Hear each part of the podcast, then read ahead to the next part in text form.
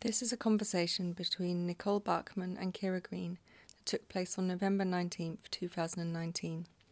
The recording took place shortly after Nicole's performance at Mimosa House in London on the 16th and 17th of November, and we return to this work titled Or What Is, brackets, Variations, throughout our conversation. The podcast opens with an audio extract of Or What Is, Variations, performed at Mimosa House and featuring Patricia Langa, Legion 7, and Jia-Yu Corti. Nicole Bachmann is an artist working across video, text, sound, and performance.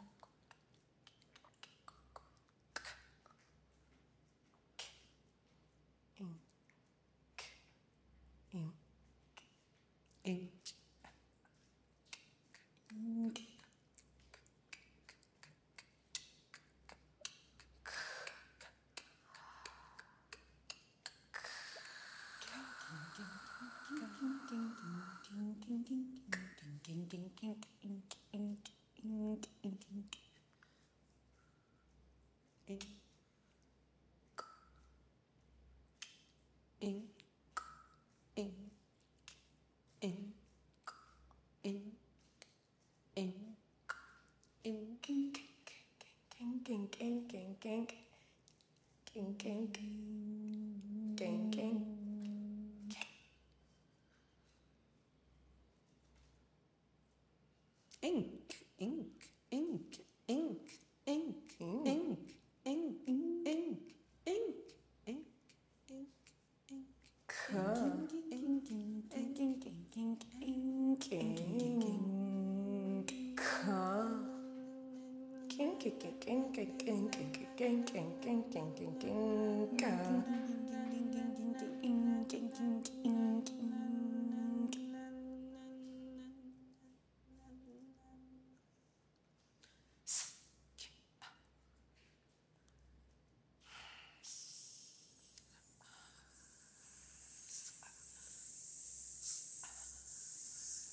Ah, R A R.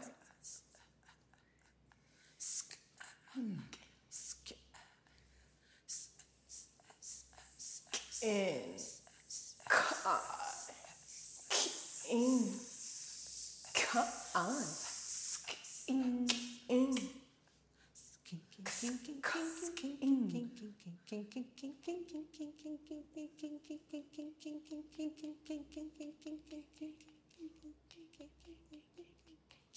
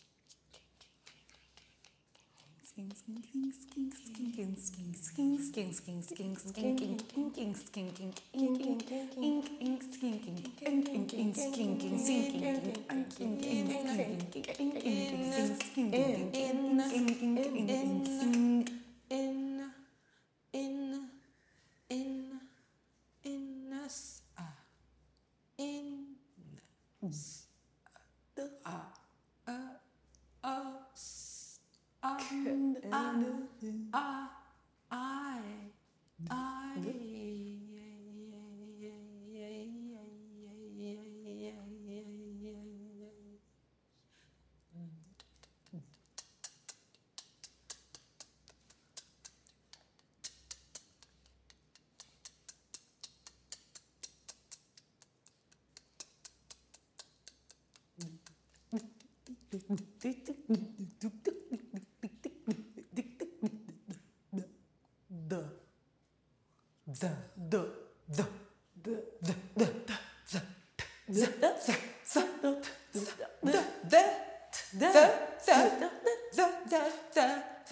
the, the,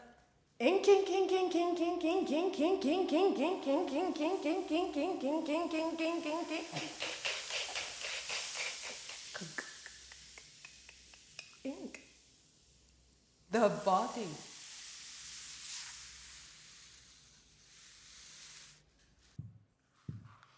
Mark's body. Body moves. Piercing. Ink shimmer. Piercing. Piercing. Surface. Body. Liquids flowing. Mark's body. Liquids flowing. Dust reshuffle. Dust reshuffle. Cavity. Cavities filling. Cavities. Dust. Body moves. Piercing. Surface. Body. Ink shimmer. Piercing. Ink shimmer. A shimmer. Ink shimmer. Mark's body. Body moves. Action. Ink shimmer. Cavity filling. Pressure. Body is work. Liquid Pressure on. flowing. Liquid flowing. Pressure. Cavity filling. Dust reshuffles. Mark's body. Mark's Body moves. Marks, marks. Dust reshuffles. Mark's body. Mark's body. Action Body moves. words. Body. Words inside. Piercing. Surface. Piercing. Surface. Piercing. Dust Surface. Pressure on. Dust reshuffles. Dust reshuffles. Liquids flowing. Cavities filling. Pressure on. Pressure on. Liquids flowing. the breath of the performers is an important device in in the work. And i'm interested in how much you sort of choreograph that actually or how sort of um, rhythmically breathing is incorporated into devising the work. So there's either the quality of the breath which which is kind of which is more let's say narrative also sometimes is used as a device to connect. It's almost used as a sound to connect to each other and then there's the breath of actual exhaustion of moving very quickly. And so this is also a sound, but also I think an indication of what just happened in the body, which then also links back to the content of the text, and which then ties back into being who you are, you know, using the voice you have, having, you know, mm. using the body you have.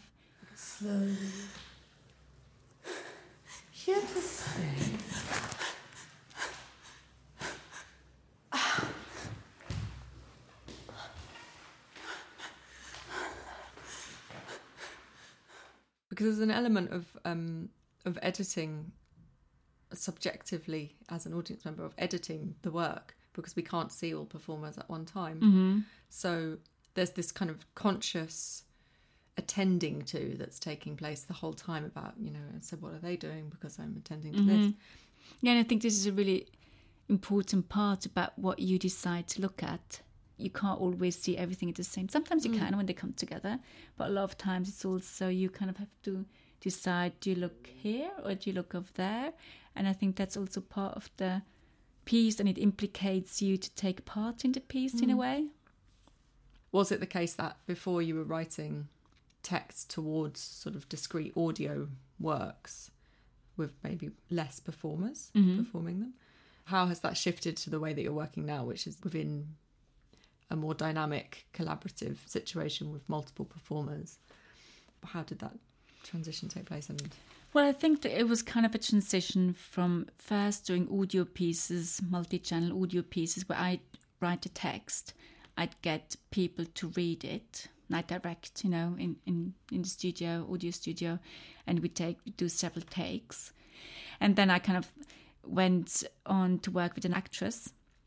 And there it started it was still my text but it's a different way of working. Well anyway she almost started to be like an editor because i think as an actor you're really trained to look at texts in a different way than maybe someone else would. So she would question a lot of things and really would want to know what is the structure? Why is this? What does it mean? What is the emotion of it? What is the journey of it?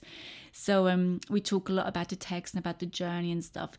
And then she would I would tell her the rhythm, how I wrote it, but then obviously because she has a much wider range of voice, she could then bring into her knowledge.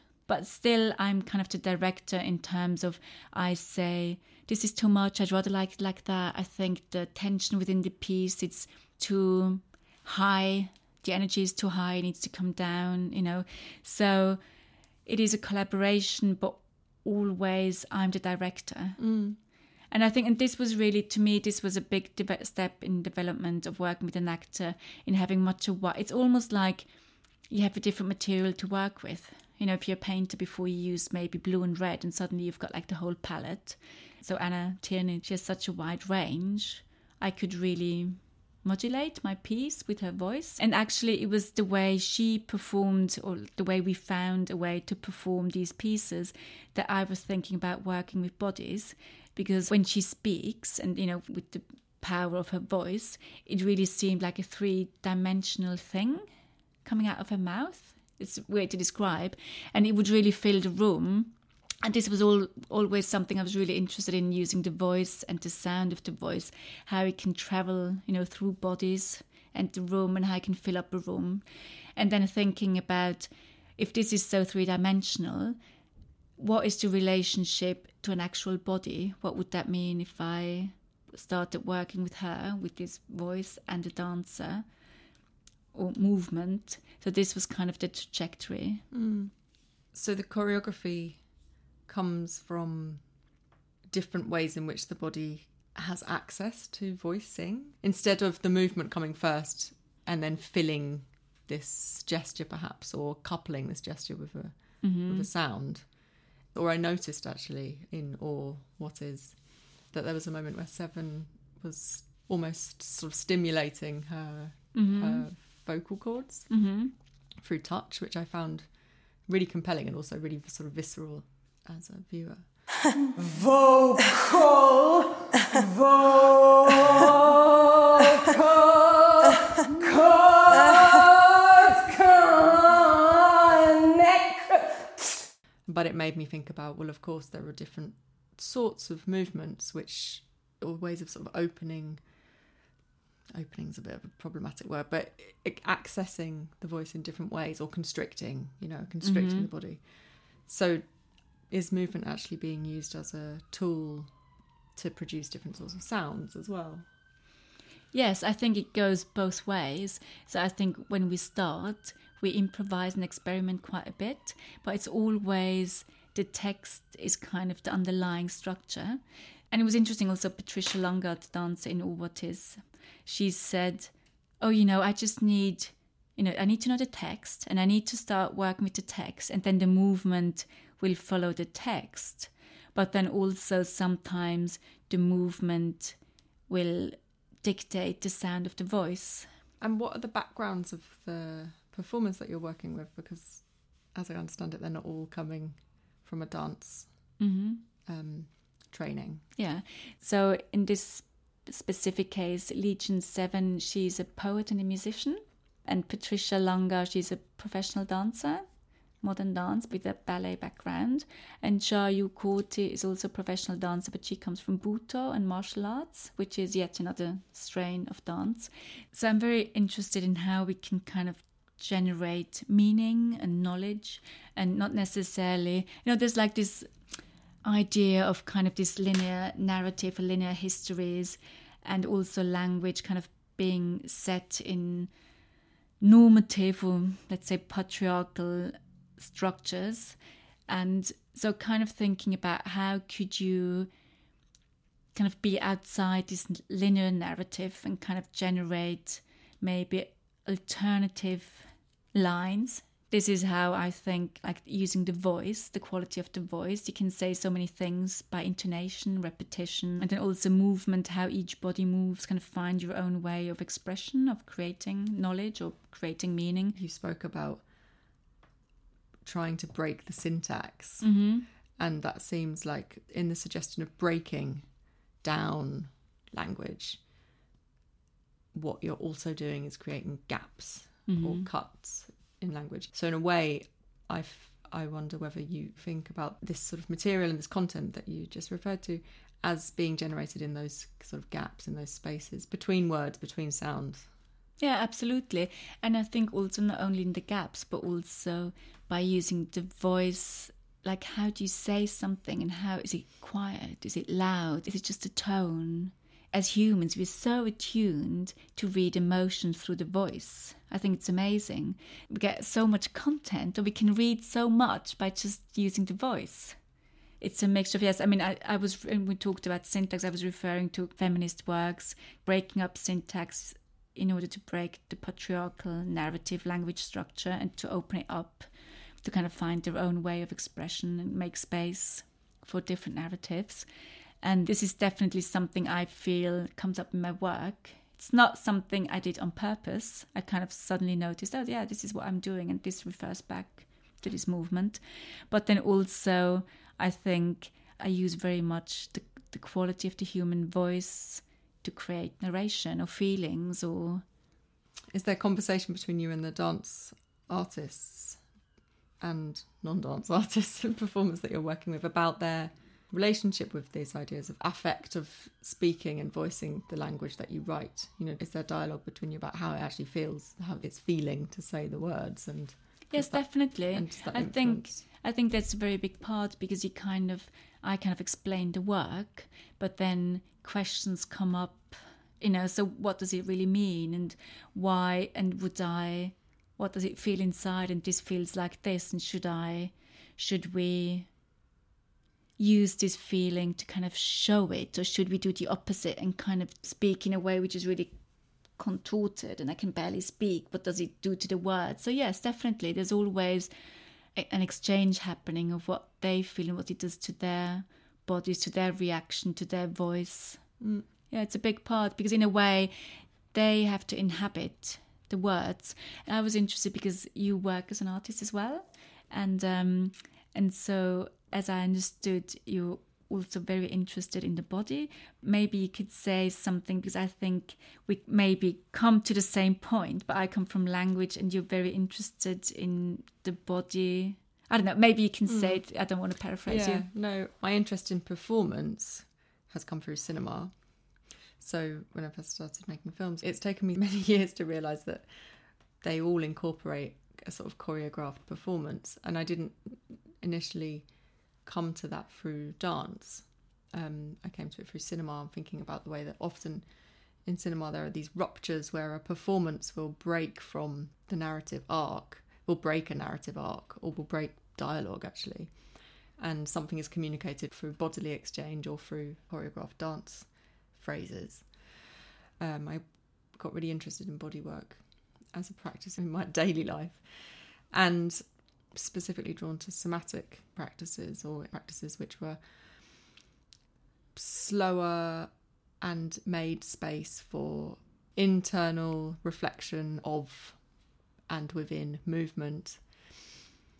And that's had a big Im- influence on my relationship to language thinking about what feelings inside the body how to give them words how to sort of name those feelings then how actually the words that come out of a, a movement practice what quality they have so what's the qualitative difference of writing about and writing from, I suppose. Mm-hmm. My work often in- incorporates both dance performance but also scripted dialogue or narrative in relation to that performance. So the somatic is being explored through language and through movement. And I often work with dance artists who have trained or have an interest in somatic inquiry themselves. I'm interested in the visceral feeling body as a thinking body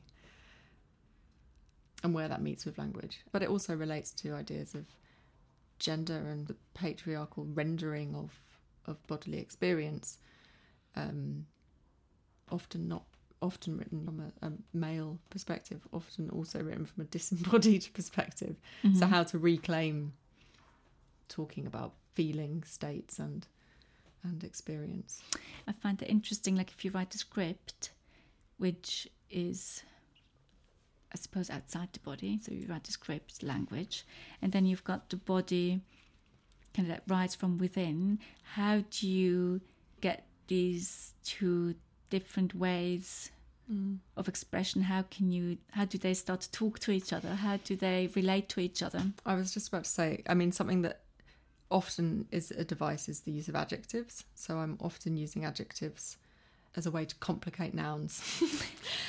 um, so often I will put something in movement. So it might be that there's an object within a script that I'm talking about, and the way that I will describe its movement will be at odds with the way that that thing should move. You know, so I suppose using sort of feeling and experience of gravity, touch, um, connectivity as ways to complicate the way that we think about the relationships of things in relation. Um, does that answer your question? Yeah, I, I kind of just thought. specific examples, it's quite. I just thought this sounds really familiar in a way when I say I'm trying not to describe what the text says, no, but that the movement and the words complicate each other, which then opens up a new field of reading or opens up um, new meaning in a way. Yeah, can really relate to that. Yeah, and also one thing I think, you know, having made the journey kind of from writing to the voice to also now using the body also seeing the body as a place as a place of action or agency or you know something where it holds all these things you know it holds my writing it holds the voice it holds movements and it's kind of this entity that can actually take action in some way but obviously you know it's never this direct and kind of you know political action whatever but it's kind of an entity of agency as well so i think this is really interesting to me just thinking about that I have this sense now of the body as this full, you know, full of language, rich resource that the performers are. Um, that there is this agency that's being enacted and played with. It's quite playful as well. How that then relates to architecture. So the two performances which I've seen of yours take place in sort of white box or white cube type spaces, and the dynamics in which the performance holds is almost you know at times it is actually having a direct impact on these spaces on the walls and on vertical and horizontal planes and so it it somehow f- makes stark the space you know I'm, i become very aware of of the hardness of surfaces and the kind of emptiness i suppose the sort of cavity like quality of those spaces mm-hmm. could you say a bit about how Yeah, I think in a way the pieces are to a certain extent site specific. In I use I really need the walls as borders, you know, and and the and the size of the room, and then also how much space the audience needs is kind of a confinement. You know, I always tend. We, I think we kind of always try to push the walls because when we did the performance in in a museum in Ruhr, it's in Switzerland. It was a huge museum space, and still we managed to use most of the space, and the audience didn't have that much space. So I think there's always working with the boundaries, and by going all the way to the boundaries, trying to push these physical structures, you also create a tension between each performer. I tend to think like as lines, you know, they're kind of connected to each other, and sometimes the distance is greater than the other, and also this might create a different tension when you're far away or if you're close. So we kind of work with the space to create these tensions we want. And then each space offers different quality. So the one in the museum had really flat walls. And so there were moments where Pat would slide down the walls. But then in Mimosa House, which is much smaller and has a lot of ledges and window sills, and, you know, and has kind of corners. So it's not this classic museum, still a white cube, but not this classic, like really austere museum white cube. So she couldn't do the slide down because she'd hurt herself. So, and I think maybe this is also the playful moment or action of it to kind of interpret that and adapt it to the space. So she starts to kind of climb on the windowsill and use the ledge to walk along. And I think architecture adds to a specific kind of feeling or a specific, specific kind of politics. You know, if you're in a white room in a museum, you have this whole history of museums and white cubes, and the bodies will have, or the interactions will have a slightly different energy, maybe, or, or will be read slightly differently in such a majestic setting than if you do it in a project space, which is much smaller, still a white cube, but the floorboards creak, people come in and out, and you can really hear their steps. It's not as precious, you know. So I think, yeah, architecture really does have a play in how you perceive the work as well. I suppose Yeah. there's degrees of recognition of a of an environment, aren't they? Like the space in Mimosa House is more akin to a domestic space in a mm-hmm. way. You know, the windowsills that the performers sort of climb on. You know, I, I have memories of playing with architecture in that way as a mm-hmm. child, and so there's something there's something about accessibility and class like that's implicit in mm-hmm. in very much so in, in going into like a white cube, which is often a box. You know, um, high ceilings. You know. Uh, a revered space to a certain degree that sets up a set of degrees of separation depending on how familiar you are with those sorts of environments. So, because your performers are using the walls, that's in the performance, then, isn't it? It's Mm, absolutely. And also, the performers will leave marks. So it's kind of, it's like almost drawings. I mean, it always depends how long we rehearse in the actual space. But, you know, sometimes they leave drawings on the wall and you kind of see, you know, where they traveled to space and stuff. So I think this is also kind of an inscription back onto the wall, you know, so it's not just a backdrop, but it's actually Well, also it makes set something about permission, which I found interesting Mm-hmm. at Mimosa House. That there were there was a moment where one of the performers had the back of their trainer up against this white wall.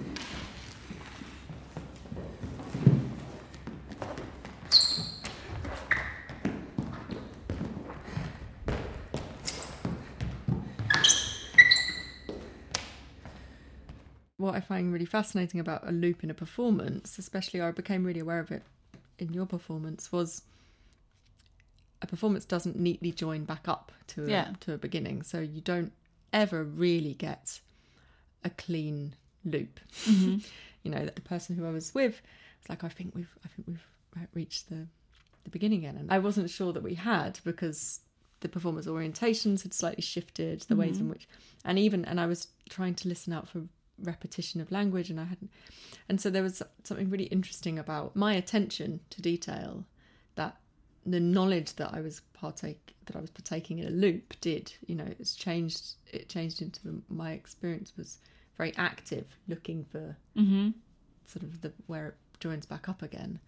I think because it's a very dynamic piece there's a lot of overlaps going on that mm-hmm. that became more uh, textured like mm-hmm. that sense of where it joins. What it reflects back about expectations is really interesting. Audience expectations and also where we meet those instructions eh, across different genres of cultural interaction you know from mm-hmm. film. I mean, for me, it's, it's the language is really familiar from film, from like film installation, but also, I suppose, from like going to sort of long, longer form musical compositions, or it's like there are the boundaries, mm-hmm. but there is space on either side of those margins for the audience to make decisions about how much they want to attend or how much further they want to go. Or mm-hmm.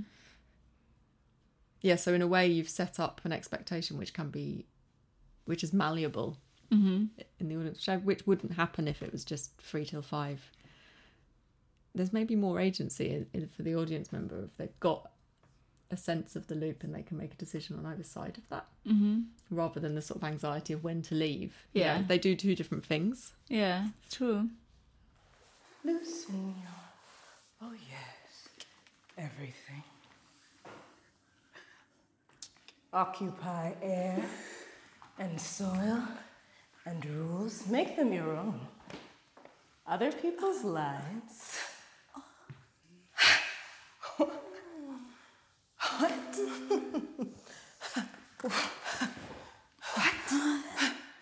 Take a part. Use your voice and melody. Vocal cords. Vocal.